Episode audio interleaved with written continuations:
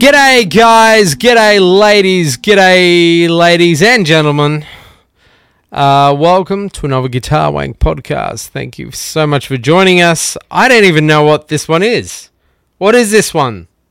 Holy snap and duck shit. Hang on, what is it? QR.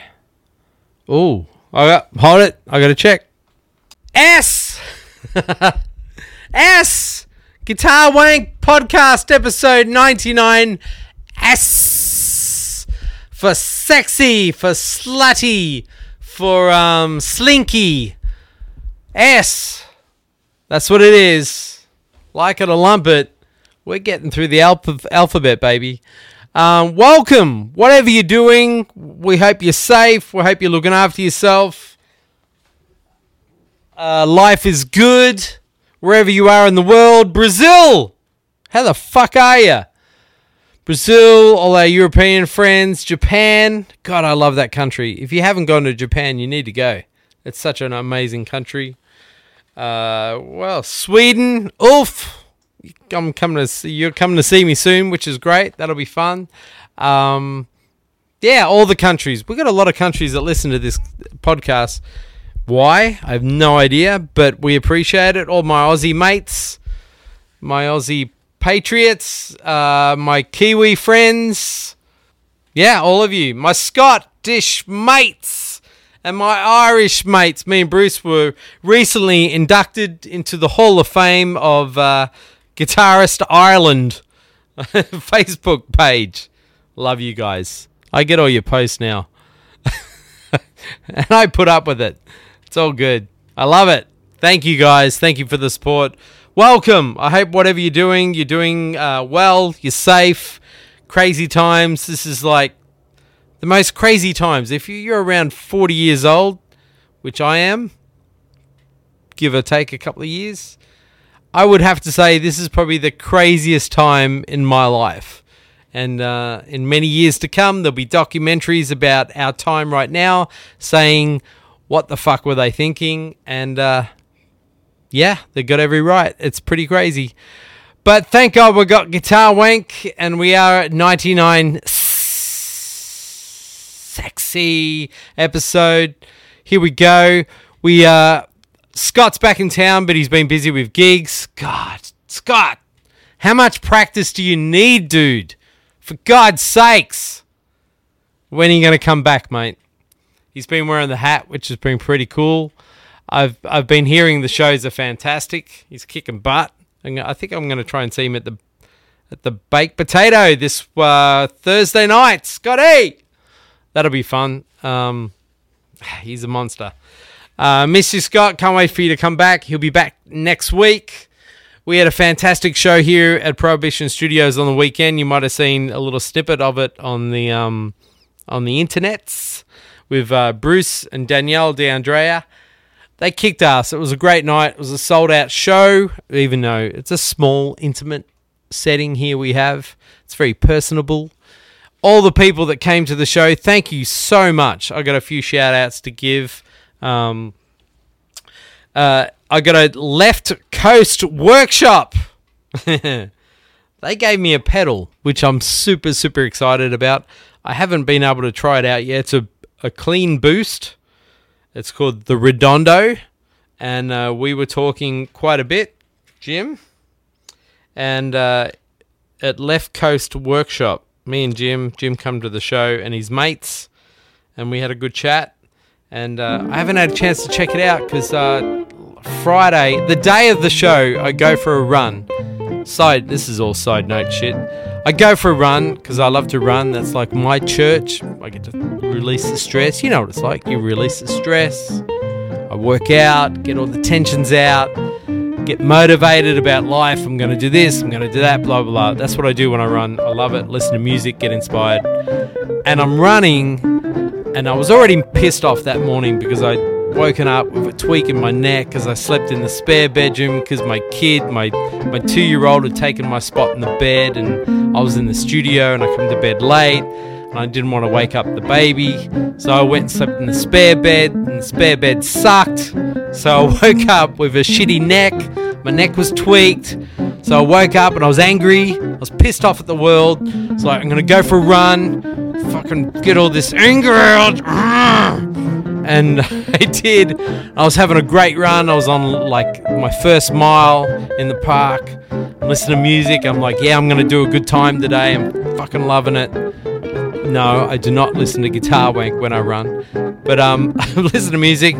And then I go to do a footy snot, which I'm sharing way too much now. But I go to do a footy snot at a block nose. And, you know, if you're an Aussie, you'll get this. But I don't know if they do it in America. They do it, but they maybe call it something else. We call it a footy snot. You turn your head to the side and you blow real hard and you just blow your nose out, right? Because I'm running. I'm in the middle of being an athlete, right? And I do that, turn my head to the side, I blow, and at the same time, my foot hits, I think, a root of a tree, uneven ground, and my ankle just goes crunch, and I go down like a bag of potatoes. Like, seriously, I hit the ground hard. The pain is ridiculous. I thought I broke my ankle, and I'm just crying like a baby on the fucking in the park, which is really embarrassing, but it was, the pain was just ridiculous. So I'm there trying to get through this pain, and I'm even more angry now. Like, I'm just pissed off at the world, like, you motherfucker. So I get up after the pain subsides a little bit, and I'm like, you know what, screw this. I'm going to run through this pain, and I'm going to keep running. I'm just going to push through. Not going to let this beat me. Well, that was really stupid. Completely the dumbest thing I'd done all day, because I took, like, I don't know, I went 30 feet, and realised that was a really bad idea because this is really, really hurting and I've done major damage. So I stopped, went back, waited for the missus to catch up, went home and did what you would normally do. But I had the whole day to prepare for Bruce and Danielle's show. So I'm walking around or hopping around on crutches. My foot's killing me.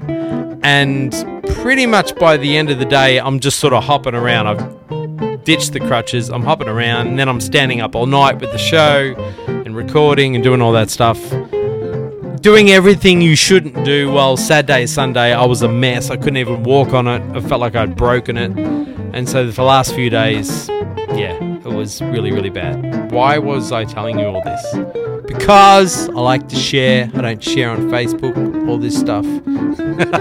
So if you tune in here, you're going to get this shit. No, I was telling you I haven't played the Redondo Boost, Clean Boost, by Left Coast Workshop, Jim. And Jim gave me the pedal to try out, and I'm really excited about it. Jim Gwinner.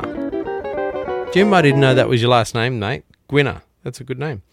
Left Coast Workshop, and he's actually got a he talked to me about another pedal which I want to get my hands on. Jim is the pedal, it was a really cool distortion pedal, but you could mix in your clean signal as well, and that sounded really, really cool to me, so I definitely want to check that out. But check out leftcoastworkshop.com, and he gave me this amazing boost pedal. I'm so excited, Jim. I'm going to check it out.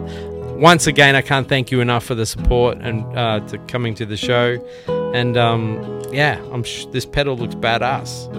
If it looks as good as it sounds, no, if it sounds as good as it looks, we're in good shape. And I'm sure it will, because yeah, it looks really well made and badass. So I'm very excited. Thank you again, Jim, for that.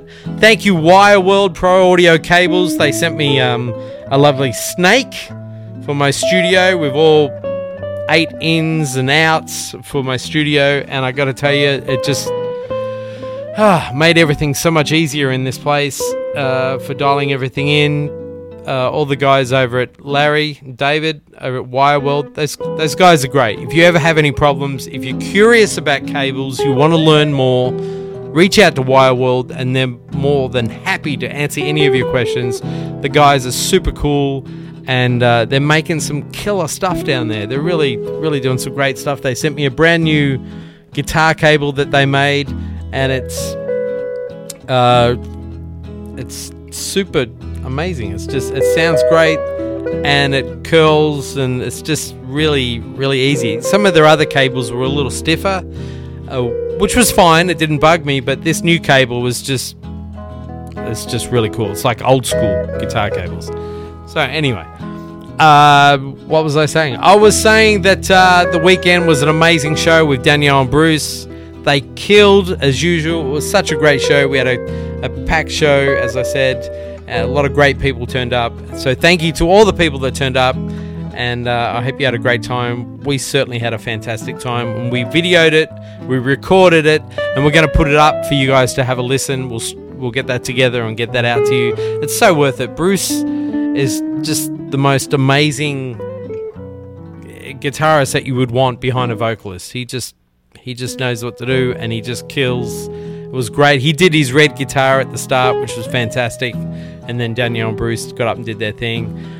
Fantastic. Danielle's got a new album coming out. She's got a record release party coming up in the next couple of weeks, 11 days I think it is, so make sure you check out that. If you're in Los Angeles, it's at the Hotel Cafe. Look for Danielle DeAndrea.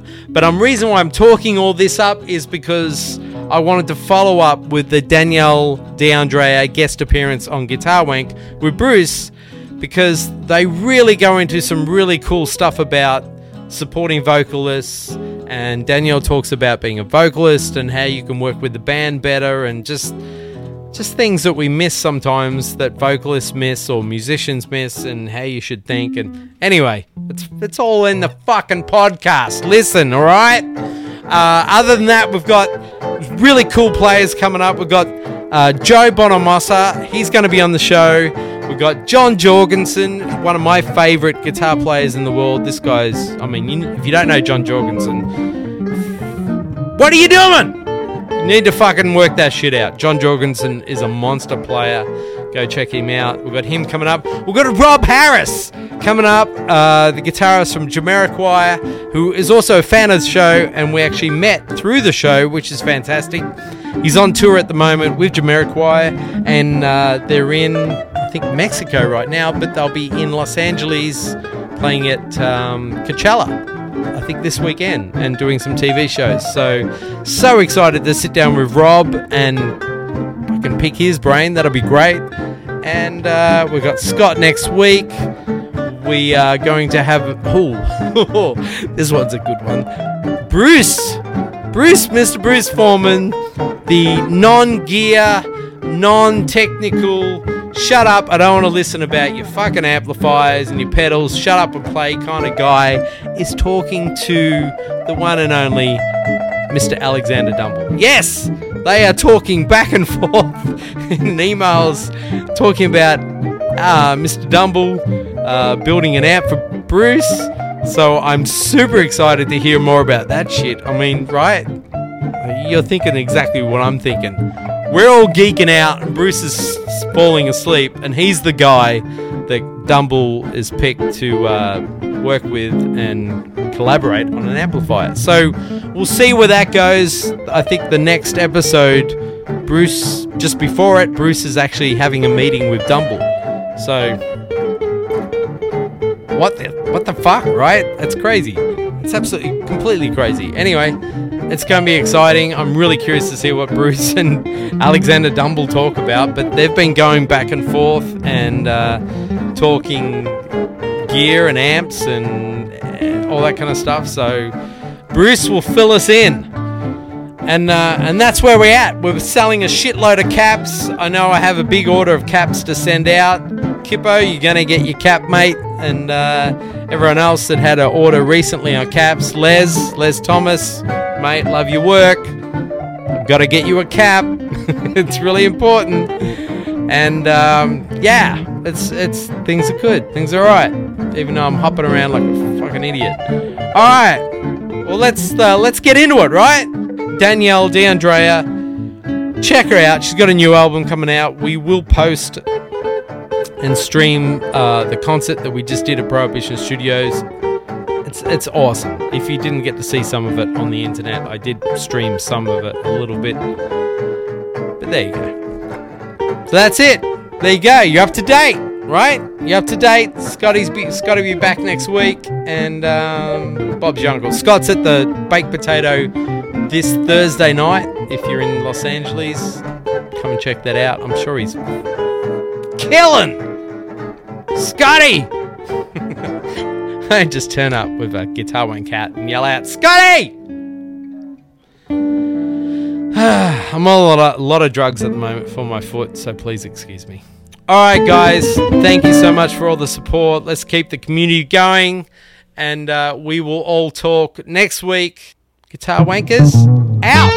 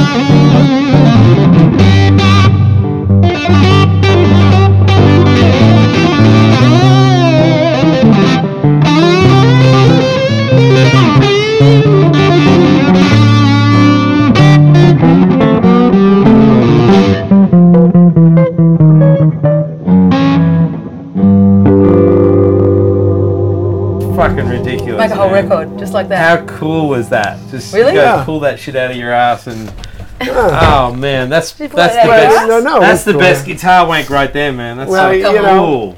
We're just warming up. I haven't actually sung with Bruce since the last gig we did here. Right? And I haven't done anything here since April of last year. Wow. So it was way before then. We got to redo. It was the beginning of last year. We did a few. Yeah. Remember? Yeah. It was really nice, and I'd love to do some. Let's do it again. We'd love it. Me and Sarah always talk about it. It's like, God, when are we going to get Danielle and Bruce back again? Because it's so cool. We should do it. You guys definitely. Kill. It's so good. Definitely. You know, the funny thing is here on Guitar Wank, we never talk about accompanying or playing with singers. And that's actually something that I would love to talk about. You would think that that would be an interesting topic to a lot of. I mean, I know the fusion guys, and the wankers. But, I mean, it's something, it just never comes up in conversation with me and Scott because he doesn't do it particularly. Yeah. Except for in a band context. Right. But, yeah, I mean, I don't know. I think since we've got you here, That's the thing. Like, he knows how to do it so beautifully, and certain piano players know how to do it, but there's some players I work with and I'm just like, you don't know how to accompany a singer. Yeah. Do you know what I mean? And not every singer knows how to cue it and all that kind of shit. Really good. Having you here, it makes it great. What are the things that you notice when you say to yourself, you don't know how to accompany a singer? Let's say that actually happens. Yes, it does happen sometimes. What are you hearing that makes you think that? Okay, the first thing that I always hear is because I sing back on the beat a lot. Yeah. And I hear a drummer slow down with me because he thinks I'm slowing down and I'm not. That's one thing that really annoys me. Okay, but I'm up to you, or the piano player. And the people will wait for me, thinking I'm slowing down, wait to play the next chord. And I'm like, no, I'm actually just back on the beat. Keep going. Don't worry about me. And I actually have to say sometimes when I'm working with certain players for the first time, just so you know, this is what I do in certain songs. Yeah. So I don't think I'm pulling it back or I want it slower. Right. You keep doing what you're doing. I find sometimes I really pitch to the bass. So I have to hear the bass a lot in my wedge. Mm-hmm. And if the bass player's intonation isn't that great, I find that really hard. Mm-hmm. Because that's what I'm listening to. I think that's because I did violin as a kid and I learned Suzuki and something with that, with my pitch, I don't know what it is. But there's only a couple of guitarists I've worked with as accompaniment, accompanying me, and there's only been three, and I've loved you all. But with different piano players over my years. Yeah, but so let's when a piano player is playing and you go, you just can tell they're not listening and supporting you. It's just like something that you just hear them. You can just feel it. They're not there with you, behind you, going, okay, you know. Well, that's what I've found. They're not playing the right.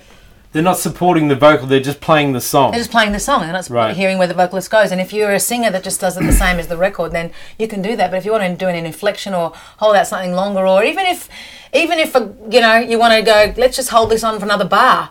Yeah. If they're not watching you or whatever. Yeah. If you're not, there's that whole thing too. You've got to be connected. But I also have to say, in saying all of that, the biggest downfall of that is the singer. Yeah. Especially. Sorry, the female singer. I'm so over seeing singers in a situation with a band, and it's like it's them and the band, and they're not connected to the band, and they don't even feel like they need to be, or they don't even get that they have to be. I've seen it I saw it recently in Nashville with a jazz band, and I was watching these great players and this girl, and they were like all staring at her, waiting for even a hand drop for the bring me in on the last thing together and things like that, and that really upsets me because. Being a singer and a chick singer, there's a little thing that goes along with that when you go to certain gigs where they think, oh, okay, do another chick singer, let's see what she's going to be like. Because there's so many people that have done it badly and kind of stamped that mark. Does that make sense? Yeah, it does. Do you know what I mean? Sure. Like even when you first met me and you heard that I was key challenge, you're like, oh, here we go, another one, you know. Yeah. But, and it's just like that upsets me when I see people still doing it today. I'm like, you that's a bad name for us, for the ones that actually know how to do it. Yeah. And they don't even get it. They're in their own fucking world. Yeah. In their own little I'm singing jazz world. And no, you're not listening. You don't even know what the solo was and where the canon is. And that's one thing. And it really pisses me off. As a vocalist, I've noticed you're a lot different to a lot of vocalists that I've watched. Unless you're a vocalist that knows how to play something. Like Gabby knows how to cue a band because she plays guitar all the time. So she knows how to do all that. But I'm talking about solo singers. You're very connected with the players in the band. You when someone takes a solo... I like to be. You're really paying attention, you're supportive, and you get so excited about what they're doing. And I get told by so many people that I shouldn't do that. Yeah. So many people told me I shouldn't do that. That's ridiculous. Managers, people that were the star. Yeah, too energetic. It's too energetic and it's pulling focus and it's about the singer and no one cares about a solo. And I've had all this shit, even to the point with working with certain artists where I, like on the very last song where someone takes a fucking rip-roaring guitar solo, I've gone, yay! I'm not allowed to do that. Because I was pulling focus on the gig. Yeah. And I was the backing singer. Totally not the reason why I ever do any of that. I'm totally into the music. That's what it's about for me. Yeah. I'm not trying to pull focus. Yeah. But, that's, those are things that happen. But, I've noticed just in terms of playing with a singer, it's like the first thing that makes the difference between, I think, ultimately between a good accompanist and not one is wanting to. Absolutely. Just wanting to. I mean, I got to admit, there have been times in my life where I've played with a lot of singers, male and female, that treated me like I was a human karaoke machine. Oh man, really? And so you get a bad feeling. I mean, you almost lose your love. I mean, we all want to sing. I'm trying to sing through the guitar. We're all singers. Yeah. That's what the ultimate expression of music is. It's singing. And so to have been in enough experiences where I'm just babysitting, to where I'm treated bad, to where I'm chasing people around who haven't done their homework, and it really, in my life, there have been periods where I've been dark on singers. Oh, I totally understand why you would be. But basically, I have thankfully come around to a time in my life over the last number of years where I'm just really loving it, back to the love of it that I've had numerous times in my life. That there were just little periods where it got dark because of people you were working with. And but the first thing is like you got to want to do it. You got to want to really make. And it's not. I'm not making anybody sound. I can't make anybody sound good. I can only make them sound bad. That's really, yeah. I mean, as an accompanist, that's the first thing I know is I can't make you sound good, but I can sure make you sound bad. So I want to make you, you know, I want to basically don't harm this thing. Yeah, you know, yeah. Start with this thing.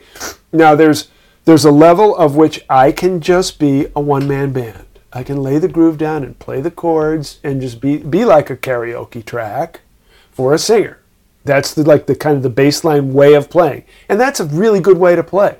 It makes a singer very comfortable, and they've got the whole room up on top, and you're just kind of like playing the bass note. I'm talking about duo. Oh, no, playing the bass note, playing the bass notes, playing the chords, keeping the time, not being too busy, just being real strong and structured, you know, foundation for the music. That's like becomes the way you start playing. And so for all the guys out here who want to do it, I'm thinking, who are good players maybe in other ways who want to try to do this, the thing is just stay home.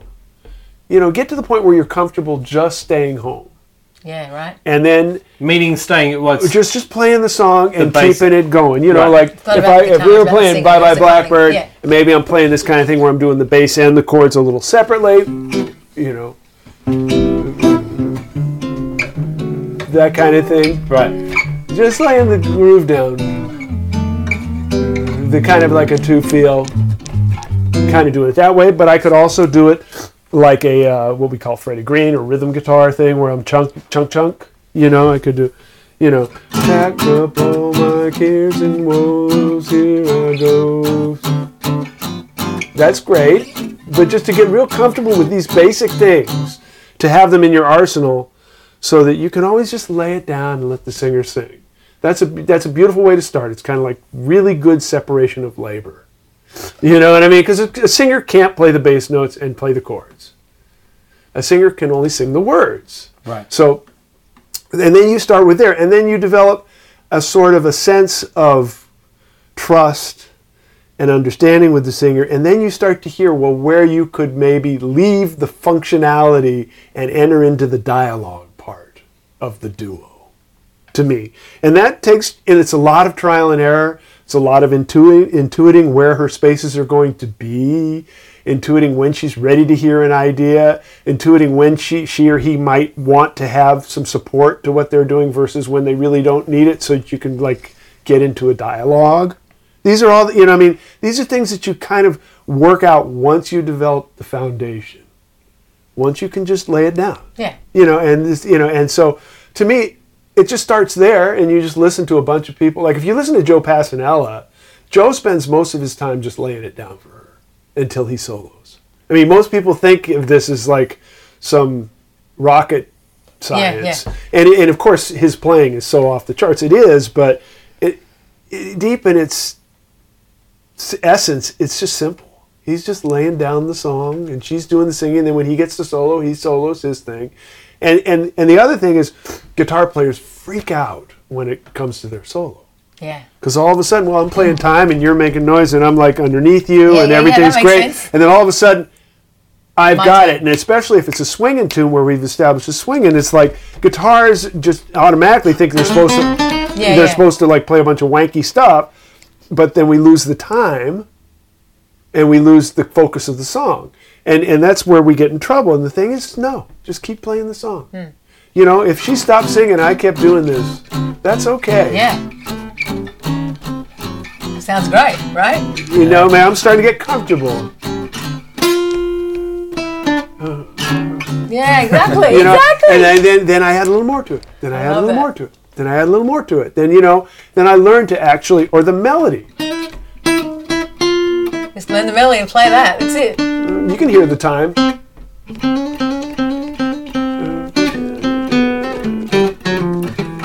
You know?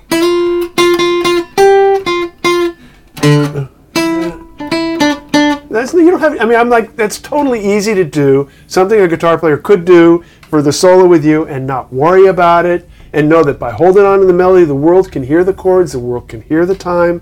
You don't have any of this responsibility. I have to do this and this, and I have to do her jump at once. Yeah, yeah. And now I try to do everything, and it all falls apart. That's amazing to hear it from his perspective. You know, and it all falls apart. And then what? You know, and then you're like basically scrambling from just keep it all cool, and then develop your comfort zone for what you can add to it. Right. And then you add, right?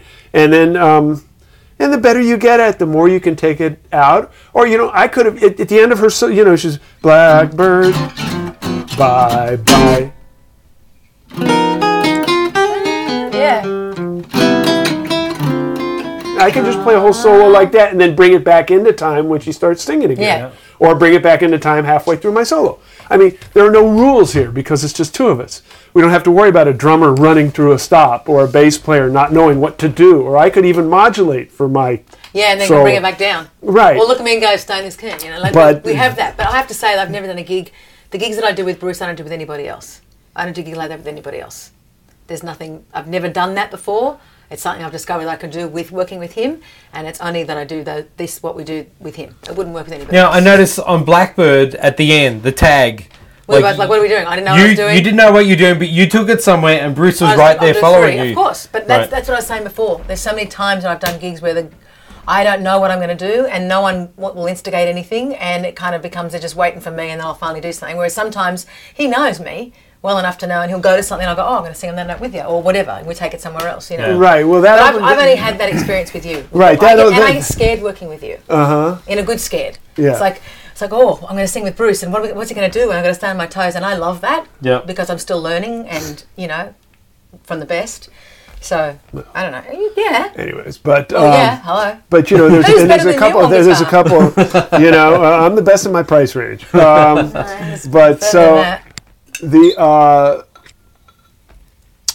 therein lies a couple of things she points out, and it goes back to something very fundamental, which is introductions and endings. Yeah. Which is like, well, you know, I mean, she wanted to start rubato and sing the last half of the song, but I knew that when we eventually were going to take it into time, so that was going to be my job to take it into time.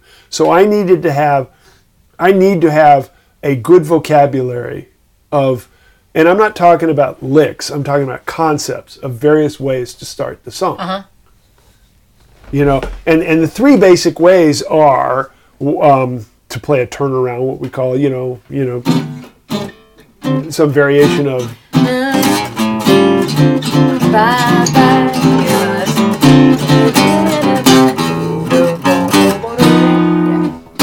And the world knows when to come in there. That's and there's various ways to do it. I just did it 1, 6, 2, 5, but there's harmonically ways to change it. I can play that over what we call a pedal. Just use a G note, which is what I actually did in that last time. I love that picture.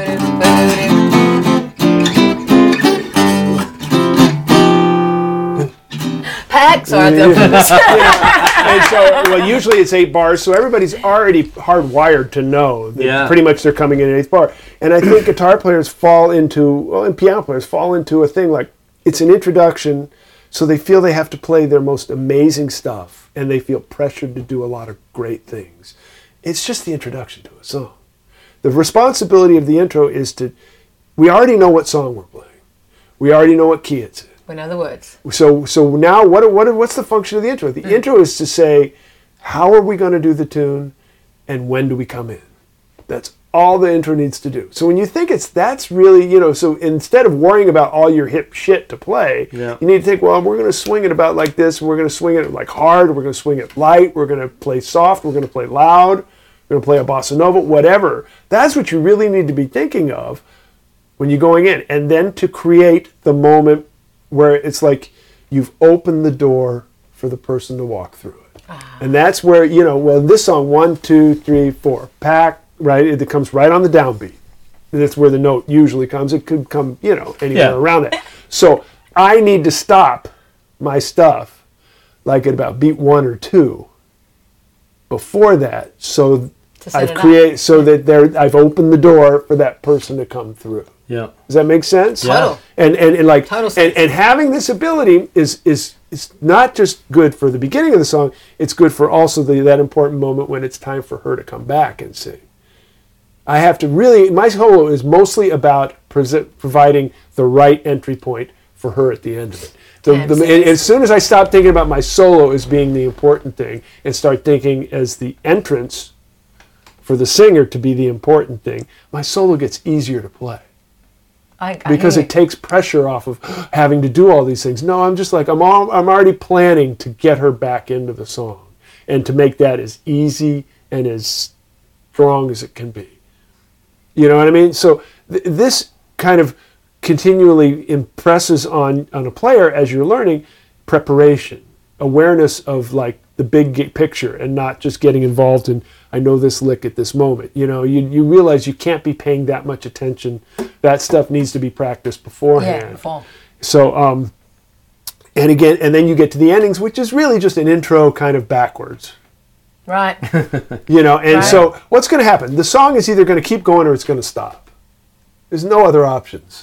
Right? And yeah. So as an accompanist, I'm thinking to myself, are we going to, you know, and I'm thinking, not thinking right at the moment, you know, Blackbird, bye-bye. That's not what I'm thinking. I'm thinking 3-4 bars in, maybe 8 bars in before that. I'm thinking, are we going to keep going? I'm already ready. If I need to do a tag, I've got these tags I could play. If we're going to stop, I'm ready to stop. You know, and now what am I doing? I'm focusing totally on her. And I can hear and see it coming if she has done her homework too, and she makes the decision in advance. If she makes the decision right at that moment, there's no clue I can go from because there's no clue there. But sometimes you'll do something a little bit left of center, and I'll go, oh, I'm just going to go there with him. Right. There's that one too. And I can do that. I can also make her uncomfortable to know that she won't stop. Right. No, I mean, I can start to pull the rug out from under. And like, hey, at the end of a chorus, usually people come back in. But if I want to take a second chorus, I will purposely hide the time. Yeah. I know. And towards the end of my chorus. So she ain't coming in because she's like, I don't know where this is. And then it's like kind of like swimming. You know, you're like swimming along and you get around to the end and you just go underwater. And it's like, where'd he go? You come out the other side and you're still going. You know, it's my way of like not having to tell you. Because music, it's not good to give verbal notes, cues to each other. I mean, you know, like, say, I'm going to keep playing. Yeah, no. You know, unless you want to make a joke out of it. I may have numerous times joke. Can I have another chorus? Yeah, take another chorus. Yeah. You know, I mean, that's one thing. But, you know, it's like there's ways of saying, hey, or if you just get more busy and louder, she's not going to come in on that. She can tell that this isn't the right, you know, this is a dangerous place to come in. And even if she does, it's okay. So, but we get to the end. I'm looking at her body, and I'm always looking at her body. But oh, me too. Yeah, hashtag me too. Yeah, right. Hashtag me too. That's great. But, you know, generally, a person that's going to stop a song, their body gets quieter. They just stop moving as much. Right. There's like a thing, and okay, you sense that probably we're going to stop now. She's like really getting into it, coming around. Okay, we're going to tag. I mean, that's my guess. I'm still ready, if need be, to stop or keep going, you know, in any case. But I got the clue. Okay, I like that, you know. Yeah. And basically, okay, now that we're tagging, you know, I mean, generally, the best way for a singer to tell me we're tagging, you know, is black, you know. Bye-bye. That's the way the melody ends, right? Bye-bye. So if somebody sings that C note, I'm assuming we've ended. Right. But, you know, if they do that, Blackbird, bye-bye. Well, we're tagging now, right? Bye-bye. Or that note. Yeah. Blackbird. Bye-bye. You know, or even the third. Bye-bye. Like that, we have not ended. Now I know those. So if a singer like kind of jumps those notes or plays a phrase that you can hear is going to that note, you know automatically you're tagging. You know, and so then we're just going around. Chances are, when we do finally end the tag, they're going to sing the melody. Yeah. Blackbird, bye-bye. You know, I mean, that's how you end it. So right away, that tells you we're ending. You can also look at their body, and they probably have gotten a lot quieter. Just, you know, because they're in their mind going to that spot that's final. Yeah. So these are the things that just kind of make this whole thing more fun and more exciting, and then basically it just starts to be trial and error. Well, I tried this; that didn't seem to work. That didn't seem to hurt anything. It was kind of fun. I'm going to try this now. You know, whoops! I better not do that. You know, I mean, it's like you never do it for to upset anything, but there is a little bit of that. You know, sometimes you're just trying to take it in a new place and instigate some cool shit. That, you know, get yourself in trouble so you can get yourself out. I see you guys do that a lot. Yeah, we do that a lot. But it's where we've done like the odd, like we've done a gig together and then the next day we have another one. It's like, oh, we're in now. Yeah, but awesome. But a lot of that comes from, you know, trust. her time is so good. She's so good. Like, I know that I can. I have trust in you. If you said to me, like, we've done gigs here before, and you've gone to me, how do you want to do it? And I go, I don't know, you pick. You're right. And I know whatever you pick is going to work. It's going to be great. Yeah. It's going to work. I have full trust of whatever singing with him. Yeah. Especially this stuff, because I didn't learn this stuff. I didn't go up listening to this stuff really. And it's a lot from just learning and listening to him when we're doing stuff and just feeling where I feel. It's not like I'm knowing what I'm doing a lot of the times with the jazz stuff.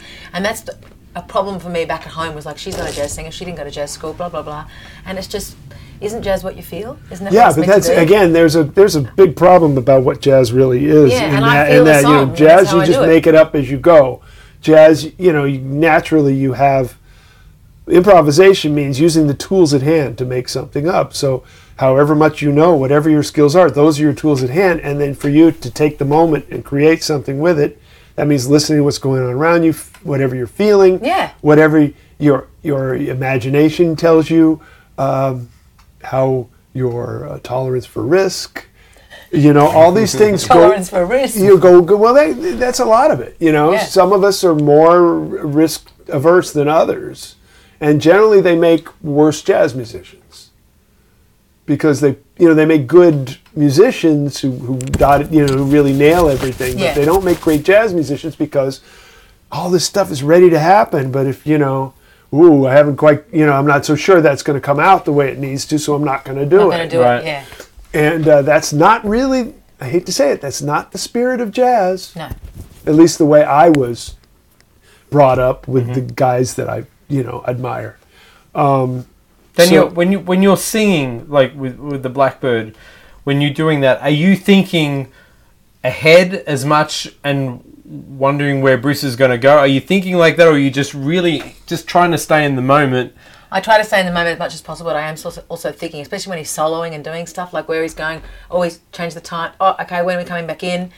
Things like that. I try to think ahead, like when I said to before, like, I know that at the end I want to hit that note if I want to hit that note, but I also try to be in the moment. Sometimes you just don't know where you're going to go. Yeah. But I do like to be a little bit more organised than that. Right. Sort of in my head. But you know what I mean? With other players, you probably necessarily wouldn't have done, you would have maybe had the end worked out more. With other players, I would have, before we even recorded it right now, we're going, what are we going to do? Right. How are we going to do the ending? Yeah. And all that kind of stuff. I'll do this at the front. We'll have a chat through of it. Yeah. With someone like Bruce, you don't have to. It's always you can fly with Bruce. Yeah, that's awesome. That's what's fun about you guys. Yeah, it's awesome. You can see it when you guys perform, and it's you really go along with the ride with you. And guys. I've got a problem. My problem used to be terrified of making a mistake for years until I moved here. I was terrified of singing a wrong note, doing something where someone's going to say, because I come from Australia, and you know how it is. It's really different. Yeah. And coming here, it was like I went like this, and undid the skin, and was so much freer and became such a better singer. Yeah. And sang with people that, like, a lot of funk and soul stuff that I've done in front of people that would, for me, be a little white girl from Australia, and they're all like, honey, where are you from? And all the audience is, African-American audience. Yep. And they're telling me I've got it down. It's like, oh, I actually can do this. Yep. And then meeting Bruce and doing that stuff with him. But I've got a freedom coming here. I let go of a lot of stuff because I didn't care. I cared, but the care factor was a different thing. It was like I just wanted to get better. Caring about getting it all right, then you just don't do it. Like he said, those players that go, I haven't got that yet, so I won't do it, so I never do it. Right. You've got to try. You've got to sing out of tune a little bit. You've got to go off the side and work it out and come back. Oh, what the fuck was that? And make a mistake on stage and make a joke about it and all that. That's what I do now because it's just singing. Yep. At the end of the day, it's just singing, and there's so much other serious shit going on. You don't know something until you've screwed it up 3 times in public. Yeah. That's a great saying, right? It's true. It's true. I mean, and the thing is, yes, I'm not trying, believe me, I hope what people are hearing or what you're hearing is not, I'm not saying you're not supposed to practice or study, I'm very much for working hard to learn how everything works and doing all that work. I'm very much into that. But at the same time, mistakes are what teach you. Mistakes are your teacher. So if you are so afraid of making mistakes, you're essentially putting yourself in a box of not learning, because if you think about your playing, so much of your awareness, so much of the things you can do now comfortably came from a mistake and screwing something up and then going home and figuring it out what it was, what you really wanted to do, or you took something to a place where you knew it was right, but you didn't quite get it, so you worked it out. Now it's a part of your thing. Yeah. And if you hadn't made that mistake and it hadn't printed on you, then you would just never have gotten this thing. So, like, a friend of mine says, today's mistakes are tomorrow's practice. Ah, that's awesome. And that's it's really true, because and I'm not saying you try to make a mistake. You never try to make a mistake. You're just trying to make the best music possible and following all the ideas that are coming to you, and, you know, using your taste not to screw other people up, hopefully, you know, particularly. And the accompaniment thing, so much of it really is about dynamics. Totally. You know, my favorite accompanist, I have two favorite accompanists of singers, and they're like Hank Jones is a piano player, and Nat Cole was also a piano player. Listen to Nat Cole. He's never, of course, he does have a guitar playing, you know, behind him, but he never plays when he's singing. No, I know. He never, his hands are never playing. Really? You know, yeah. It's only a paper moon piano. Da da da da da da da da. Some piano. You know, I mean, and it's so beautiful. There's a great piano player singer named Andy Bay, who, if you listen to him, he's very much that way. He'll play all this, sing all this amazing stuff, and play all this amazing stuff. He never does it at the same time. Wow. That's interesting. And, you know, and so the guitar, luckily, unlike the piano, can make noise while the singer's singing and not screw them up, because it's not as full and hard a sound. But to me, it's like, if the singer's singing, I got to be down here. And as soon as they leave a space, then it's just like swimming. Like I say, I can rise to the surface and play an idea that she could maybe relate to or responds to her. And as soon as she starts singing again, I'm back down underneath, just volume-wise. So even if I do happen to play some chords that might clash a little with what she's doing, or rhythmically might accidentally be too busy, it's not going to have the negative impact, because it's softer. Right. You know, they're still leaving all that room for her to be free dynamically. I had a gig when I was really young. I was so excited about it. It was this great organ trio in this really rough part of San Francisco. You know, I was the only white person for many miles. It was this great club. And I was setting up my guitar and my amp. I was so nervous and, you know, real young. And it was a Fender Twin, so I was sweating and huffing and puffing. And I'm sitting there on the stage lights, and I'm setting my amp up. And all of a sudden, I'm in the shadow. It was weird, you know, and I turned around, and the singer was there. And it's this woman who was huge. Oh my God. Huge. I mean, she's way bigger than me, looked like a linebacker. and she was wearing this sparkle muumuu and had this white afro, big white afro, and she blocked out all the light. And she's standing looking over me, and I'm like bending over, like trying to get my amp. And she looks at me, she goes, "You the new guitar player?" And I went, "Yeah, yes, ma'am." And she said, "Well, let me tell you the three don'ts of accompaniment." And I said, "What?" And, "Sure, please," you know. And she says, "Don't play too loud, don't play too much, and don't play the melody." And, you know, I've never heard anybody describe accompaniment better. Wow. Oh, wow. And what I mean by the melody is, you know, if somebody plays something, don't play it while they're playing. No. While they're playing, wait. You can mimic it a little bit afterwards as an answer. Yeah. But or in the intro, there's a melody of a song. Yeah. Leave that note for the singer. Don't do it. You know, they may want to wait to get to it. And if you play it before them, you've taken all of the reason to do it away from. Or what if they have some pitch inflection on that note that they want to use? Well, now you're making them sound out of tune when they're choosing to put bite on a note, you know, or maybe you're a little out of tune, and you hit the note, and now you've completely screwed them up. You know, I mean, it's like, what are you doing here? You know, and I'm telling you, if you just think that way, it just changes your life. You know, how to make that work.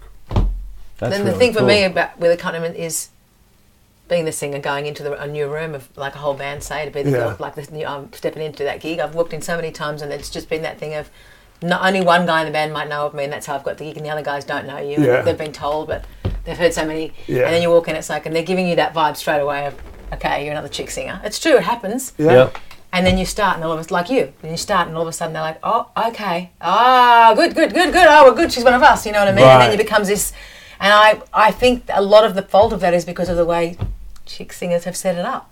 over the fucking decades. And sorry to say it, I would say just out of fairness, we musicians, why do we make somebody prove themselves?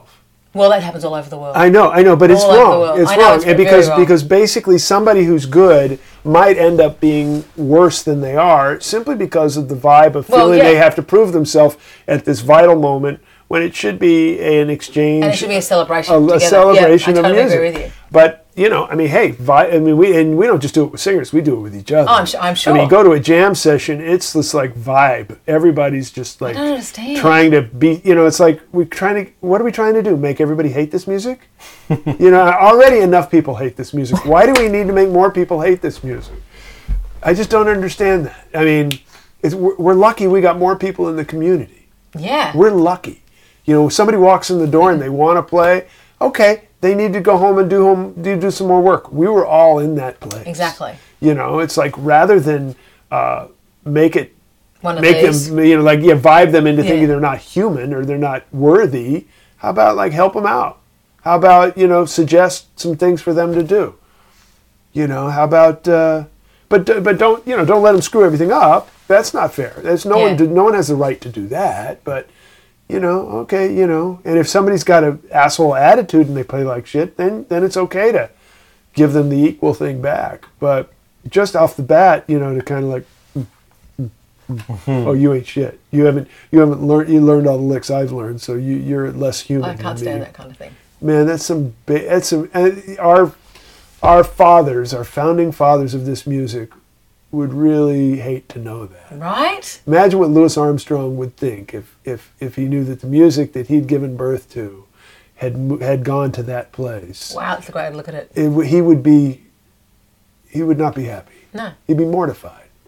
So, I don't know. And, I have to say there's more camaraderie here than there is where I'm from. Really? Oh. Well. Oh, it's good. It's good, and it varies. There is some that super loving and really cool, and there's some that are super competitive. And particularly the East Coast is a little bit more so than the West Coast. I haven't done much there. But what the hell? I mean, you play a wrong note, nobody dies. Right, nobody dies. Danielle, what to all our listeners out there, the budding singers and guitarists that sing, and we all think of our voices. More of a I'm gonna sing because out of necessity, and it's probably something that a lot of us don't want to do, but we do it. What can we do to really improve that part of our performing? Well, you're talking about guitarists that want to sing. You're not talking about just everyday people that just want to have a sing, or you're talking about people that are musicians that want to sing. Let's start with guitarists. That's something that, it's across the board, really. The thing is, like anything, if you want to be good at it, you've got to do a lot of it. Right. So, like guitars, you practice your guitar every day, whatever you do. If you do an hour or 2 hours, or set yourself whatever you do, you should set up yourself to do half an hour of singing every day.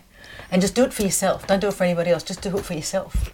And practice every day and listen to yourself back. Mm-hmm. And work out your tones that you like and what you don't like, and do it every day and just get stronger at doing it. That's what it is. As soon as you start to like what you're doing, and the only way you're going to start liking what you're doing is by doing it all the time. Right. Then, then you can be game enough to sing it for someone else. Or that's what the scary thing is. I bet you all sit in your car singing along, and then someone gets in the car and you stop singing. And that's keep singing. Because we can all do it. We're all born screaming. That's what we're born doing before we learn to speak the language. Did I tell you when I wanted to hire a vocal coach? Did I tell you about that? Why didn't you ask me? I told you. Well, I don't think I even knew you. Well, no, I must have known you then. No, it's just I met this vocal coach and said, "Okay, lessons. I'd like some lessons. Obviously, I could use some help. And I do sing a lot. Sort of in my own way, and." They came to the gig, and it was a cowbop gig, and I did all of my tunes in one set. Usually I'll just do one tune a set, because I sing novelty songs. I love the songs you do. Yeah, it's what I do. And I know you. Yeah, right. The penis song. It's and so they listened. And, the whole set, it was, and I went over, I bought him a drink, and we were talking. He says, so I finally, broached the subject, what are we going to do? And he says, I'm not, I'm not going to teach you. And I said, oh, really? He says, yeah. He said,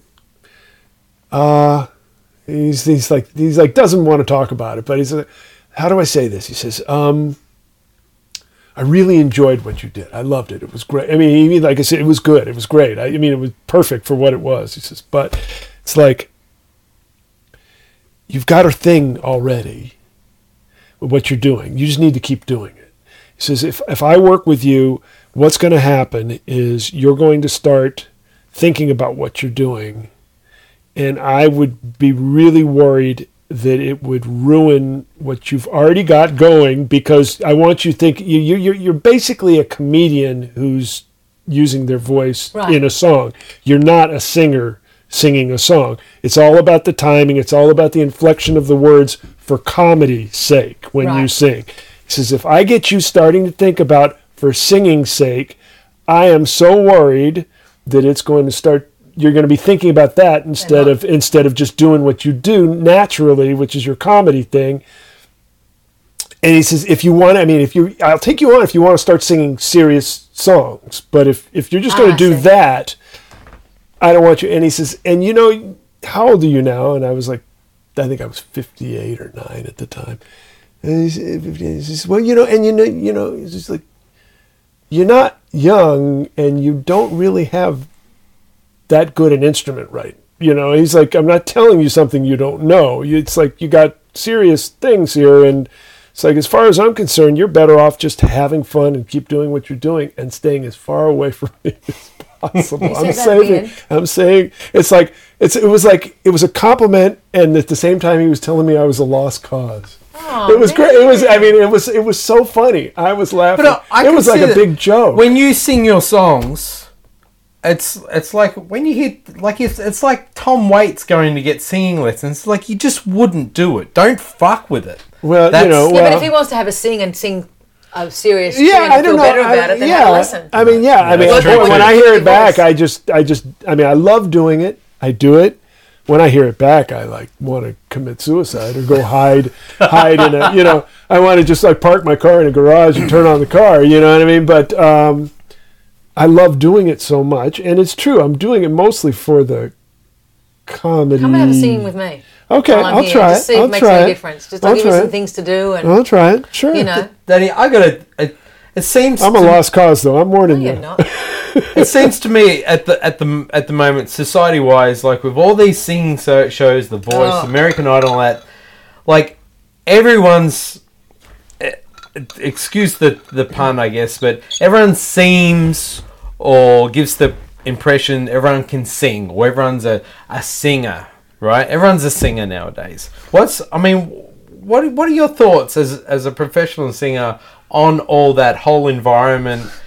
And because I know you've kind of you dabbled in a little bit of that, and it was a little weird, right? I auditioned for The Voice here, and went through 4 different auditions and got in, and then saw the contracts and went, I can't. And then I saw the battle in the round of them singing to each other and singing over one another and doing ad libs and in a boxing ring, and I just thought, I can't. That's not what singing is. Yeah. So I was doing it. The reason why I was doing it was because I was just trying to get a little bit more traction of myself. So I thought, if I get on there and get the chairs to turn for the blind audition, I'm singing Blue Skies, and 15 million people are going to have seen me. That would be great, wouldn't it? But to get to that point, you've got to sign everything to even have that opportunity. And I'm glad I didn't do it, because I got a good song out of it, and that's not... I was just getting a little bit desperate, I think, in that one little moment. Yep. You know, that's good entertainment, those shows, but have you looked at any of those shows and seen any stars lately? No. The Idol produces stars. Kelly Clarkson's a great singer. She's still my favourite out of all of them. She's awesome, and that country girl's good. They've had some really good singers. The Voice is always about the judges, it's not about the singers. Yeah. I mean, I don't know what's happened to any of the people from The Voice. But you know, what kind of message? I don't know. I kind of feel like it's reality TV. It's reality TV. It's for Mike doing its thing. It's such little things on the computer. Say something, Danny. Am I there? Yeah, no, it's there. I can pump that up. That's all right. Okay, all right. But I'm curious to see, I mean, what it's sending to kids nowadays. Well, everybody, because of YouTube and the internet and everything, kids they really don't understand how it used to be. No. And maybe that's a good thing. I don't know. Yeah. The whole process of everything is different. Everything is for free. There's no if it seems like there's no value in what we do anymore. I used to consider myself pretty special that I could sing and do what I do, and I still do, but a lot of people are doing it, and it's become something that a lot of people do now, so it's kind of the norm. She's a singer, have you been on The Voice? Would I know you? That's the first question I get asked all the time. Oh, really? Are you famous? Have you been on The Voice? On The Voice? Would I know you? It happens all the time. Yeah. That's kind of sad. So that's to the people, the general public that watch those shows. That, like, my dad watches that show and loves it. Yeah. And it kills me. I sit there going, this is killing me. How can you have this so loud in both rooms? This is killing me, knowing what I do. Yeah. You know, but I don't know how to answer that question. It becomes a little bit of a circus act. It's a very circusy, right? Yeah. Circus act. And also, to me, I kind of get sick of hearing these people that everyone's trying so hard to be amazing. They're all trying to sound like the same. Yeah. All the girls sound like the same, and all the guys sound like the same. There's a lot of singers doing these certain little things with their voices now, and these trills and certain singing things. Like when Adele came out, they're all trying to do Adele, and vibrato on certain words. And boys are doing it too, because that what's his name? Sam Cooke. No, God, oh, no. The London guy that had the big hit a couple of years ago, and he won the Grammy last year. Sam. Oh, I don't know his name. He had that big ballad. But when I hear him, he's a great singer, but it doesn't sound like he's being true to his true voice. Yeah, yeah. It sounds like he's impersonating someone. Yeah. And that's an... Oh, my God. He's calling to me. Scott Henderson. Should I answer this? Put him on speaker. Welcome to Guitar Wank. Before you say anything, we're doing Guitar Wank right now. I just want you to know, anything you can say will be used against you. Should I put you on speakerphone? Oh, it's a butt dial, I think. Oh, fucking asshole! It's got to be a butt dial. That's so Scott. Scat.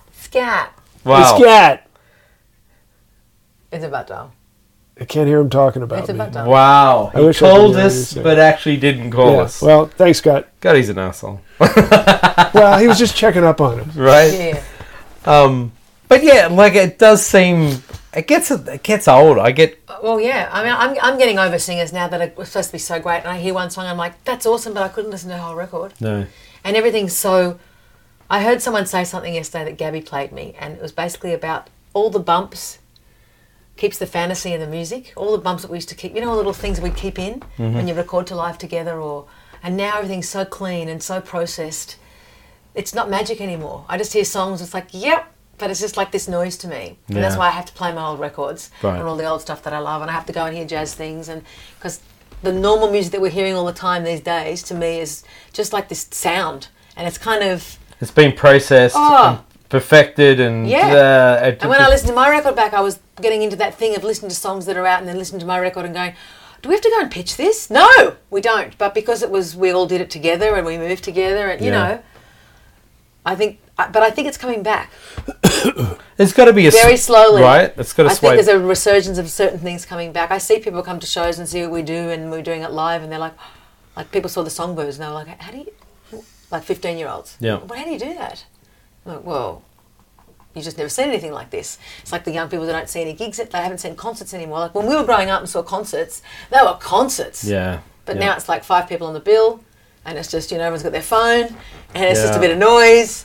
Entertain me, you know. Everyone's there to record it on their phone. It's pre-recorded anyway. Yeah, they're not even singing live anymore. Yeah. They've got a tape out the front that's actually been adjusted for. It's like a live vocal recording they use. Yeah. You know, it's really different now. Well, you know, it's all about a spectacle. You know, they really don't. In a certain way, I don't. I understand it because there's so much on the line. You know, they can't have a bad monitor mix or a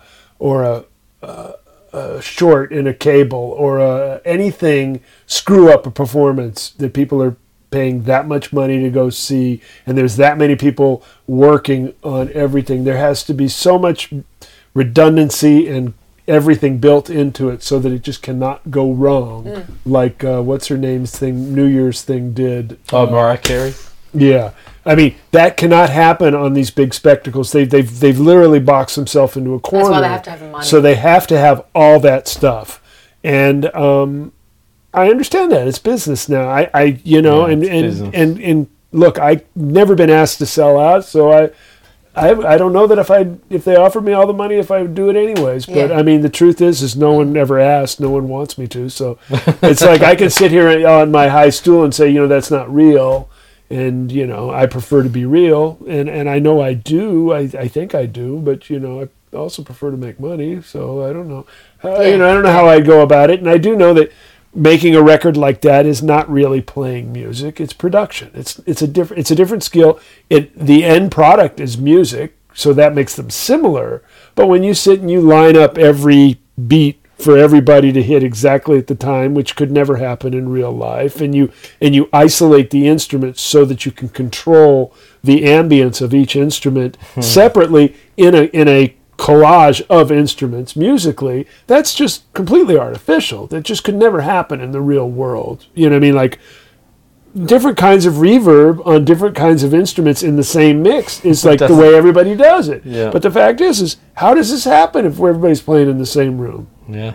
It doesn't happen. Yeah. And you know, and we all, even if we hit everything pretty close, depending upon where you're sitting, it's going to be you're going to respond to it in different ways, and that's the way we've always listened to music. And the music, if you're old enough, that's the way it all sounded to you until the advent of computerized digital.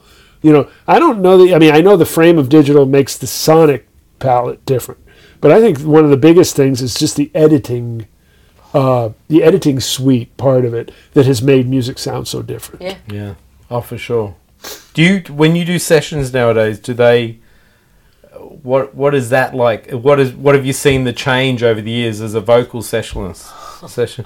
Whoa, so many changes. Really? Not that I do that many sessions now, but I've not, even when I go in and do the odd session, I know that when Kyle was working at this place that I shall remain nameless, and he was doing it every day, and doing jingles and stuff, he had a girl in there who asked for straight away the autotune to be on her headphones.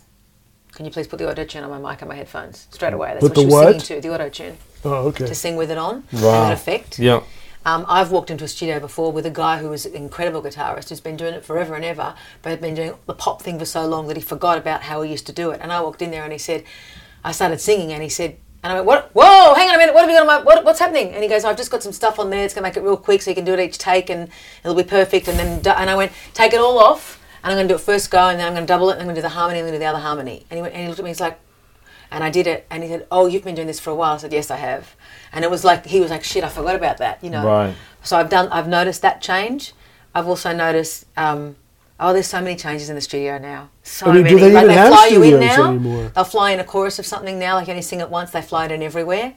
Whereas back in the day, I would demand, especially with my records, no, I'm going to sing every chorus and I'm going to sing each one slightly differently and stack it and things like that. Now they just cut and paste. Oh, if we've got a good one, we'll just cut and paste that through the whole thing. Right, but don't you have your own little studio at your house? And that's the way it's all done now. You don't even go to the studio, right? Sometimes I still go. I mean, because I know everybody who's recording pretty much, "Oh, we need a da-da-da-da." Okay, they send you the tapes, you play along with it, you send it back, and... I mean, it's like it saves them studio time. Yeah, if they want me and I'm in Nashville, I go, well, if I can't do it with Kyle's not there, I'll find a studio and go somewhere and do it for them because I don't know how to work everything myself. Right, right. But that's become a thing that people work, you know, people that used to just play in the studio, they played or sang. Now they are engineers too, and they have their own little home studio. And so many hats. That's a real common. You don't need to. I know how to work GarageBand for myself to write a song, and that's it. Right. I don't know those hats. That's your hat. Yeah, I hate to admit it, but I'm in the exact same boat. No, I like. No, well, of course, that's why I get called to do so few things. Yeah. But when you get called into a session these days... That in my plan. No. When you get called into one, I'm sure, still today, like if you get called into a session here in LA and it's for something really cool, and they call you in to do it, they're blown away by having the real deal there. Well... It's kind of like a novelty. It is. Yeah, it is, but also a lot of times it's a pain in the ass because they don't know how to deal with it, you know. Right, yeah. You know. Yeah. Oh, well, yeah, just play it and we'll reamp it later and, you know, da-da-da-da, just play it direct. Don't worry, you don't need an amp, you know. Right. It's like, what? Okay, so so you're gonna get my sound. Okay, great. Ah. Yeah. Ah. Sure. I didn't know that. That way there's no microphone. Yeah. It all comes back. It comes back to the dollars. A lot of it comes back to the bucks, doesn't it? Yeah, but if the amount of time they spend fixing everything of those dollars. Why not do it if right? If you just went in and did it straight away, and you all rehearsed and did it, well, because the same dollars. That's so rare that people can do that at that caliber. Yeah, that's what it should be. Well, we've lost that, haven't we? Not completely, but yes. Yeah. In the big picture, yes. I mean, still people do for the longest time, when I was building this studio, people would, oh, you haven't got a vocal booth, or you haven't got an isolation room, and everyone would be so freaked out. Dude, you're spending all this money on a studio. Why haven't? I was like, I just wanted a room. Like, we play all together, just a room, instead of isolating everything. And all the best records that I listened to, they weren't done that way. It was all bleeding. Everything bled. Yeah. And it was great. I just did a thing with a friend of mine. They had one mic with a whole band. One mic, one take, you know, and they videoed it as well. Oh, wow, yeah. Was that Drew's thing? Yeah, you got to do it. Yeah, he called me today about that. I'm doing it on Monday. You should do one too. He called me about that, yeah. I did a funk thing, but I'm going to do one of my tunes on Monday. It's like with Gabby. You definitely should do it. It's so good. And they're really lovely people. Tim's a lovely guy who owns the studio. But there's no booth. It's just all, you all sit there and they get a sound up and, you know. I love that. I love it too. Like when you guys... It was easier doing this. When I was there, it was good, but when there's drums and everything and you can't hear it all, you're just singing. It's a bit hard when the notes are quiet and low. So you've got to do bigger tunes or have not as much drums and stuff, you know what I mean? Yeah, yeah. And you move, I mean, the way you adjust it is you move your proximity to the mic. Yeah, but there was two of us singing.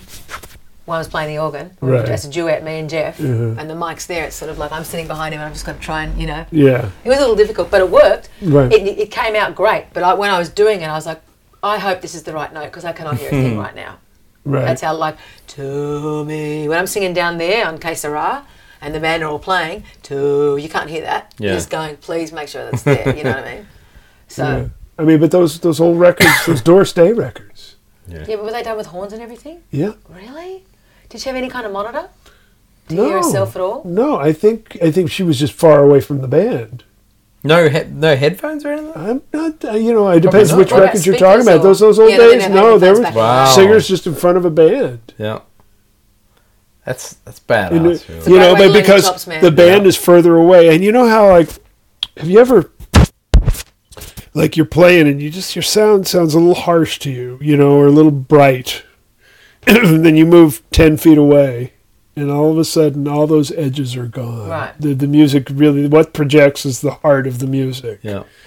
And that's what's so great about that style of micing is a lot of close mic, particularly of speakers and things and guitars, are really harsh. Mm. You know, I mean, put your ear next to a speaker and hear what you hear. Yeah, it's it's not the place you really want to hear the amp. You want to hear the amp a good 8-10 feet away.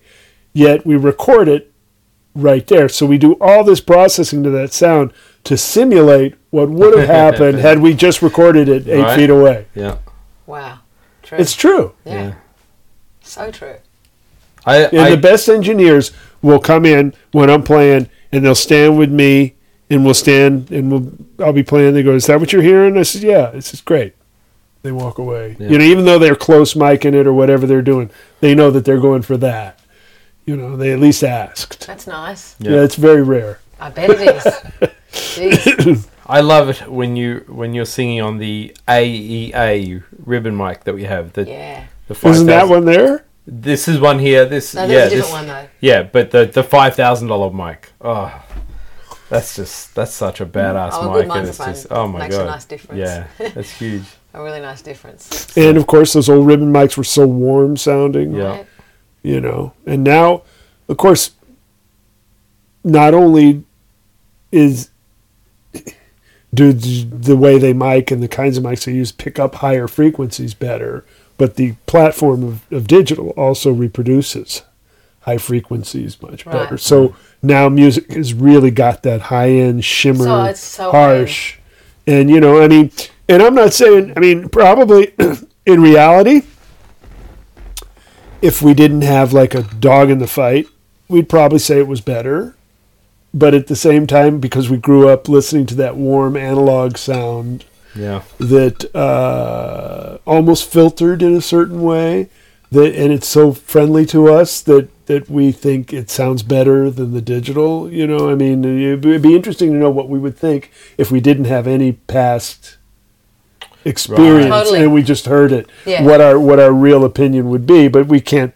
We are subjective beings, so right, you know. Right. And all our favorite records growing up were analog technology, so naturally we have an affinity towards that, even if it's not better. I mean, I think it is, but I'm willing to admit that I right, don't. Right. I'm just subjective, you know. Yeah. Who's a vocalist that still to this day you just like, it just takes your breath away? Who's one of? Give me some vocalists that still just. You mean like are still alive? Or any, it can be anyone. No, anybody recorded ever, you know. Oh, ever recorded? The greats, Ella. Right. Tony Bennett, yep. Frank, Anita O'Day, Stevie Wonder, Donny Hathaway, but they're all Stevie Wonder back then. Right. I still love him. I love him to bits. Do you know what I mean? But I.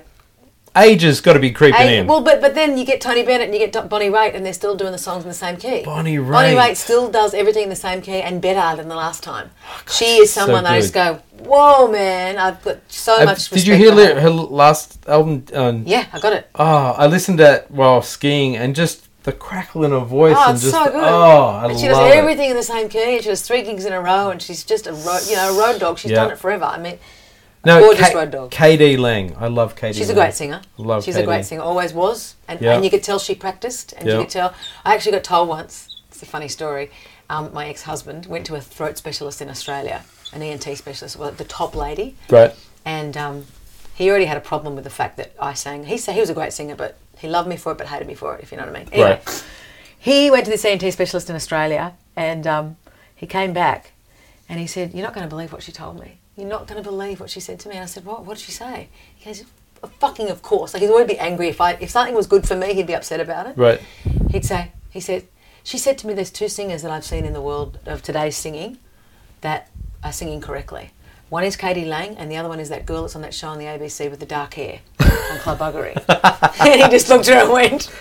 Because I've got good placement. I do sing correctly. Right. I've been to ENT specialists and they've looked down my throat and gone, "You don't even have any scarring.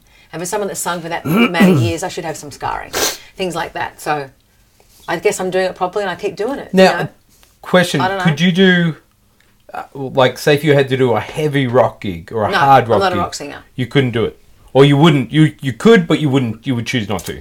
I could, but I would be being an imposter. I'm not a real rock singer. Right. And I could do it, but I would choose not to also because I've always been terrified of wrecking my voice. Right. So you definitely protect your voice. Look after it. Oh, yeah. Right. Yeah. Like, I know when I'm singing, I know when I'm losing it, and I know when I've got to stop if I've got another gig. Yep. Having said that, I just did Gabby's tour, and we did 5 gigs in a row with one day off and another 5. And I was having all my vitamins, hardly any sleep, and it all was there every night. Yeah. So I don't know if it was to do with the fact that I was doing what I wanted to do, or I could hear myself. It was just guitar and vocal, you know. Yep. But I've never had that much voice. I've never been that strong with my solo stuff until I came back from that. Wow. But bromelain, anyone that sings out there, the number one thing you should be eating and drinking is pineapple juice or pineapple with bromelain in it. It's the best thing for our throats. It's the best thing for inflammation. I heard that for semen too. There you go. Turmeric and bromelain. I'm sure. I just thought I'd throw that in there. Yeah. Okay. You get turmeric and bromelain tablets together. So what is it? It's pineapple and it's bromelain, which is what is in pineapple. Oh, okay. And it's a chemical that is really good for anti-inflammatory. So I was taking it every day on the road, and it really made a difference to my voice. What's great to drink when you're singing? Something that's room temperature or warm. You should never have anything too cold. Okay. Well, it was like water. Are we talking like a cocktail? I don't drink vodka. So I know a lot of singers have a drink. I don't drink. I know they have a thing called a hot toddy. Yeah, hot toddy. Yeah. But I just have water or hot tea. I think a lot of those things are just psychosomatic. There's a lot of singers out there that abuse their voice and still manage to put, like Jimmy Barnes. And Farnham. Farnham smoked 2 packs of cigarettes a day his whole life and sung up there better than any of them. Wow. When you smoke a cigarette, apparently your voice gets so used to what the chemicals that are bad that are going in, it actually protects you, protects itself. So when you stop smoking, if you're a singer, for the first month you can't sing. Because you haven't been taking, your voice is completely not protected, like it's let its guard down or something. Right. A guy told me that was a really great singer, that he's still a great singer, but he was a very, very solid smoker, 3-pack a day guy, and he gave up. And for the first month, he actually started smoking again because he lost work. Wow. Because he couldn't sing, and then he had to take the time off when he stopped smoking to actually really get his voice back properly. When Farnham first did it, when I did the last time tour with him, he'd stopped smoking and his voice was higher than it was beforehand. And he had more longevity, but it took him a while to get to that place. Right. It had to take a few months to get past that place. Yeah. So, but he's a freak. He never warms up. Yeah. He just comes in after singing for a year and he starts to sing. Wow. Haven't done this for a while, boys. And he's straight in and you're like, what the hell? How do you do that? Wow. But Barnsley's a different kind of singer. That's a rock sound. That's a rock sound. And there's teachers here that can teach you how to do that. There's actually a way to do it without hurting your voice. But I don't know. I'm not that kind of teacher. Yep. But there are people here in LA that do it, teach you how to scream. That emo kind of stuff and all that. I'm not into that. Wow. I don't know how to do it. Yeah. Good on you if you can. That's crazy. Yeah. There are some singers that have, like, I think, like Rod Stewart. He's a great singer. He was. I think he's really starting to hurt now. I haven't heard his stuff now, but he always sounded like he was in pain to me. Yeah. But I loved his stuff. Back in the Faces, he was a rock stuff, yeah. But there's some singers now that are just starting to, you hear them and they're starting to lose it. And well, if they're getting old, they're losing it because the muscle's getting old, unless they're working on it. I mean, the Rolling Stones still doing gigs. And then there's, like me, I never had it in the first place. So you're awesome. You're in a good place. Really? Mick Jagger is a freak of nature. But he's got conviction. He's a performer. Yeah. Yep. He's not one of the best singers in the world, but you just fucking love him because of what he does. You know what I'm saying? He knows how to sell a tune. Yeah. And that's half of it is the conviction. Yeah. You know. Amen. I got that. Yeah, you do. And you got the skill to go with it, baby. Three convictions. Three convictions and two acquittals. I don't know if you can hear that, but... Any more jokes? Any more jokes? I haven't seen you for 6 months. Any less jokes? I'm making up as I go. If someone wants a Skype lesson, Danielle... I do FaceTime lessons. You do FaceTime lessons? I don't do Skype, I do FaceTime. Why? We got something against Skype? No, I just like FaceTime. It works for me, and I do it when I'm in LA, I teach, like, one-to-one at the house in Burbank if you want a lesson. And when I'm not around, I teach via FaceTime. And usually our lesson... it depends what you want. I'm going to take a lesson from her. Yeah, you are. We're just going to come and have a sing. She's amazing. Call it a lesson. And she's going to tell me the same thing. I'm a lost cause. No, that is bullshit. You've given me like... I'm a lost cause. Like, challenge. And it's okay. It's okay. You're not a lost cause. I don't mind being a lost cause. No. There's a lot of us in the world and we still are people. You are. Oh my God. You're funny. We're people too. I think we should get Scott to sing a song. I think that'd be fun. I think that would be good. Does he sing at all? I think he does. Sure, I'm sure he does. Okay. So, yeah. But singing is really personal. It's like you're being so open. Straight away, this is me. You can't hide behind any other thing. This is your voice. You know what I'm saying? That's why we're connected with people that we really love because it's real. It's so good. You have steel balls to do that shit. Yeah. Man. Huh? Think about it. You got to have steel balls to do that shit. Or do it all your life and be told by people around you that you can. Okay, that happened for me. Okay. I don't have balls of steel. I got steel balls. Yeah. Actually, that's why I make so much noise when I walk. They're clanging. Especially at Christmas time. It's really a drag in the cold weather. Daddy, how come sometimes I wake up in the morning and I can hit this ridiculously high notes out of my range, and then after my voice warms up, and then I go to hit it again, and it's like, it's gone. Because you talk on your throat. When you talk naturally. Right. You talk loudly on your throat. Yeah. So the more you talk throughout the day, you're blowing your voice out. Okay. So it could be that. Right.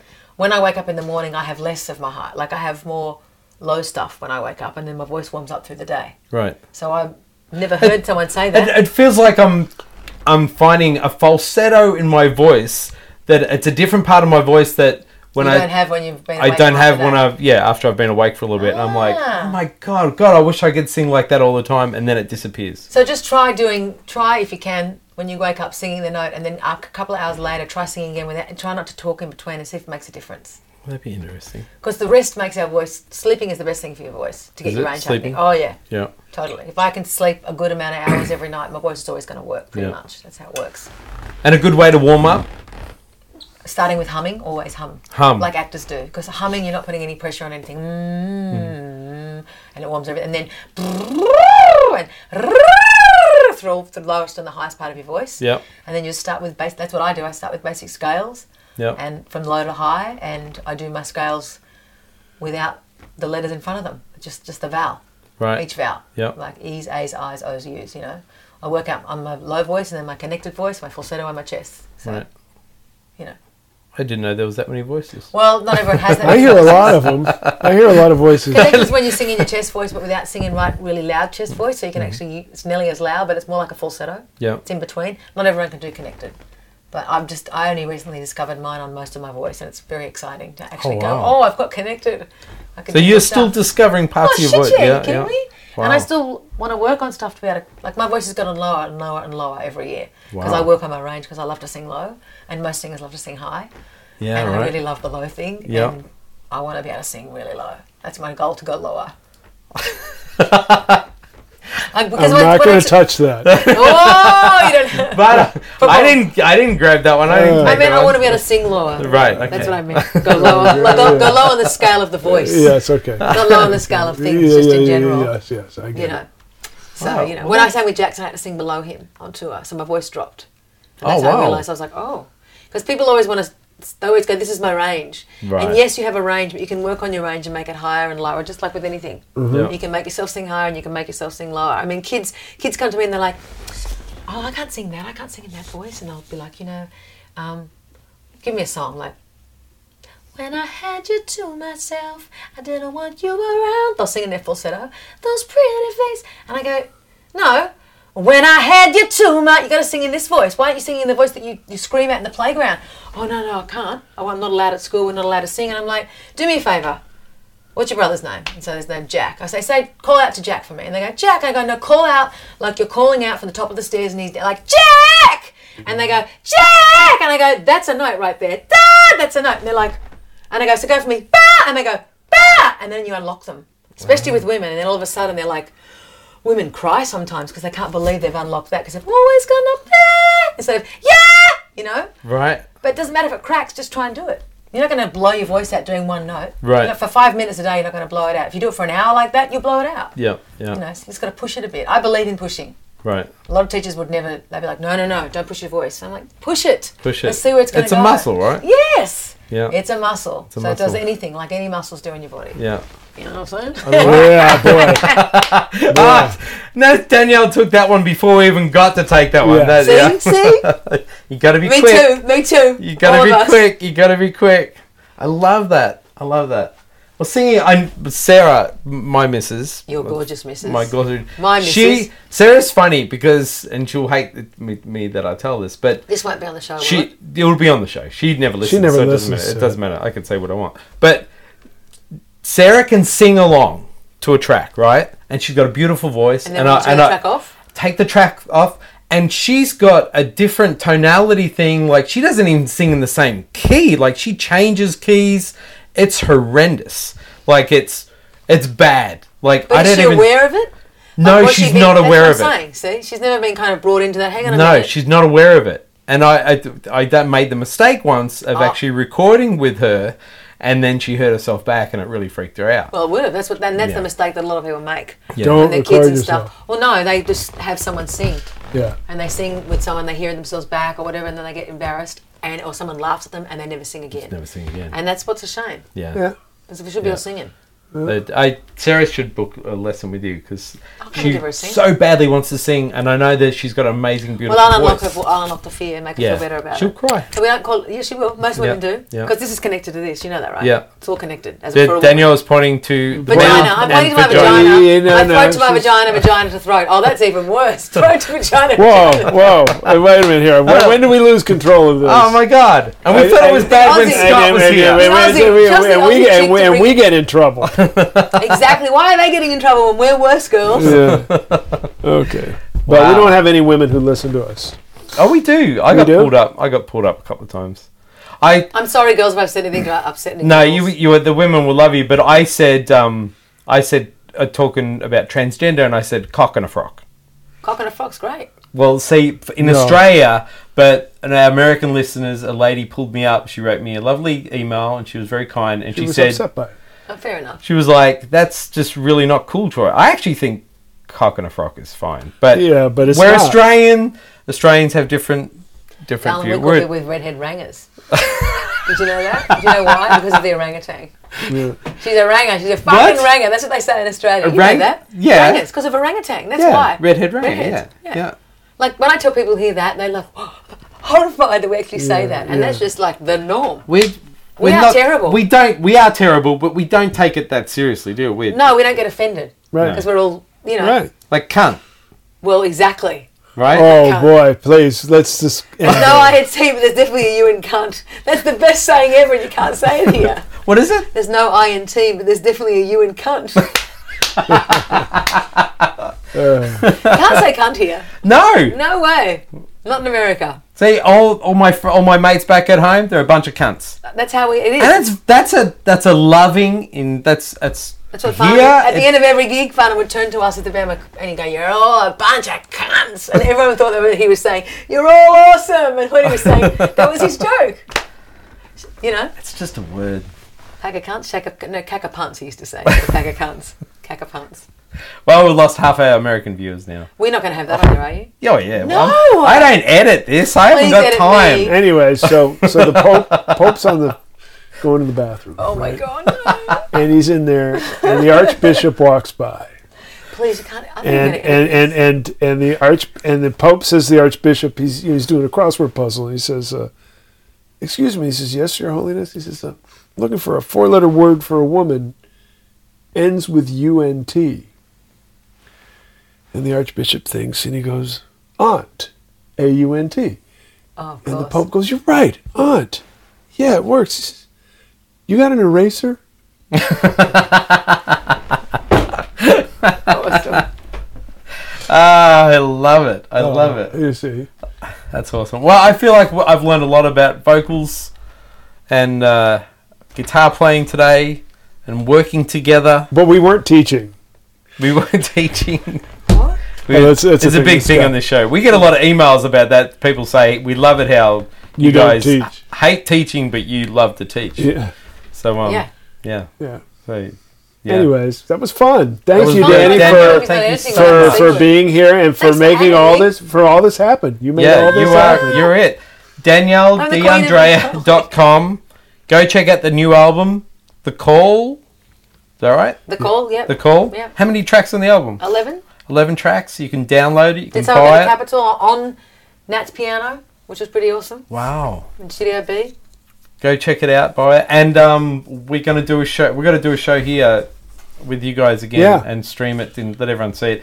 It's so fucking good. You guys are. We should do it. That would be great. You guys are so good. Oh, well, thanks. I've only cried at 2 concerts, and it was the one at the theater with you guys when I opened up.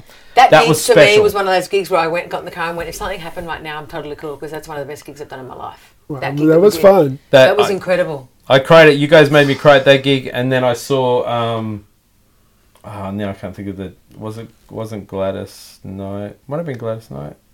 It was one of those performers. She was so ridiculously good, she made me cry. Yeah. It was good. That's nice. You know, I was at a gig and I cried at the end last night because what they paid me. You get paid. I got paid. I guess you're right, I should have been grateful, but it's so wild that you get, because I just went home to Australia. I just did one gig when I was there. Right. I just went home for Christmas, and and I just forget. Like it's here, it's so hard. Like, you just get so used to being poor here. Like there's no money in the gigs. Well, I do anyway. Like you just get used to it, becomes the norm. Right. And then I go back home and it's like, oh shit, they're buying tickets at the door, and they're buying. Oh shit, we made money.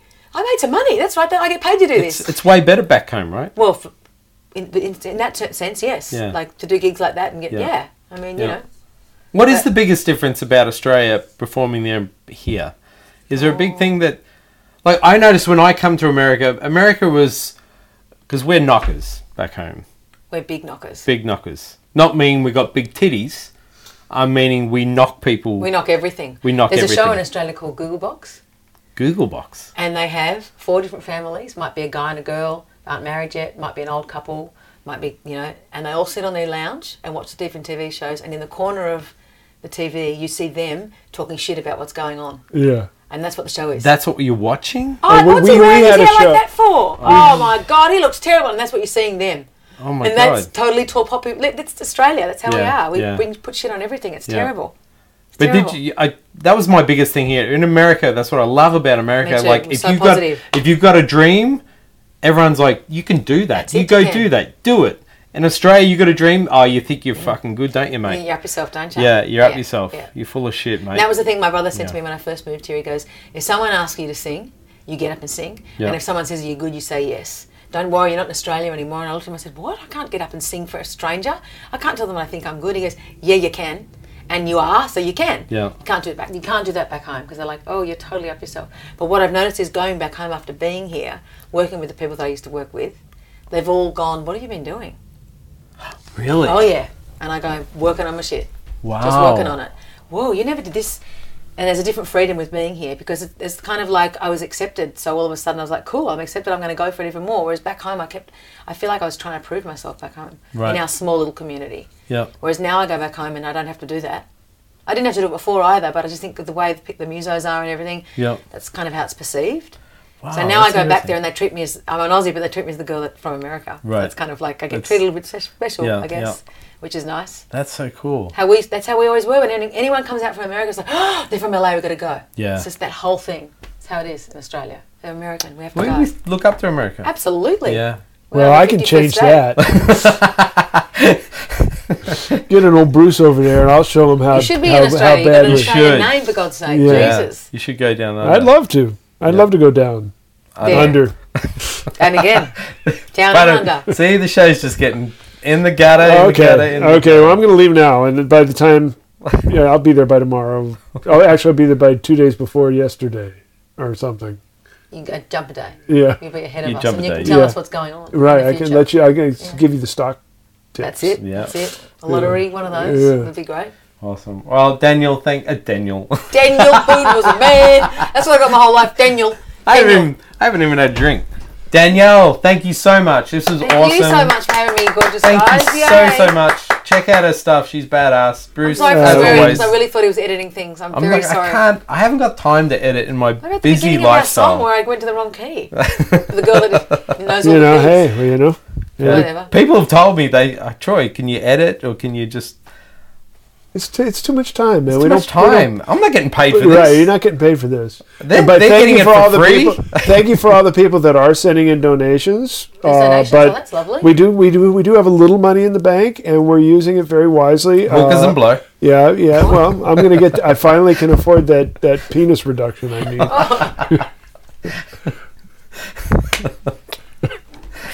Oh my goodness! I just put the down payment down. That's all. Yeah, exactly. And we're getting the biggest news for 2018. Guitar Wank is getting coasters. I heard that today. Yeah, it's pretty. It's big night. News for us. It's a big deal. Yeah, coasters are good. I like coasters. It's like works out 30-something cents a coaster. And you buy a set of four, or we're giving them away. Well, this is going to be. Are they going to be your logo ones? Oh yeah, logo. So good. So black and white. Yeah, and everybody who buys T-shirts and cups will get a coaster and a couple of picks. I need to get a cup. I need to buy a cup. Oh no, you've been on the show. You get a cup. I get a cup. Yeah, you get a cup. I'll wear it all and take a photo. Yeah, you got to do it. Yeah. Okay. Do you want a T-shirt or just a cup? You probably won't wear a T-shirt. Is it just men's T-shirts? Everyone has big. We have ladies' T-shirts. I'll check them out. Yeah. All right. But I want a cup, definitely. Right. I drink a lot of tea. Okay, well, let's go do it. All right. Thank you, Danielle. Thank you. Hasta luego. Hasta luego. Thank you. Thank you, everybody, for listening. Bye. That's actually the first hug I've ever done with ever a guest. Really? We don't touch. All right, we're out. Stop recording?